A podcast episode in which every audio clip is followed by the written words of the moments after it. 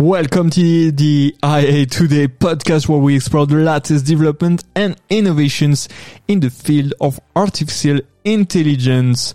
Today, Eleven Labs. It's a startup created by former Google and Palantir employees that allows you to clone a famous voice and make it say a predefined text. The tool works by simply typing a text, which will then be recited by the pre-recorded model. It can work on 50 extracts for the same voice and is available in English only. They have put rules in place to prevent abuse, like making the options to copy voices paid and creating a tool to identify voices from the program.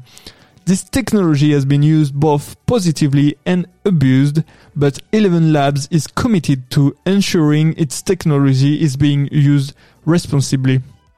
Thank you for listening to us and we'll be back tomorrow with another exciting news about artificial intelligence. Bye bye.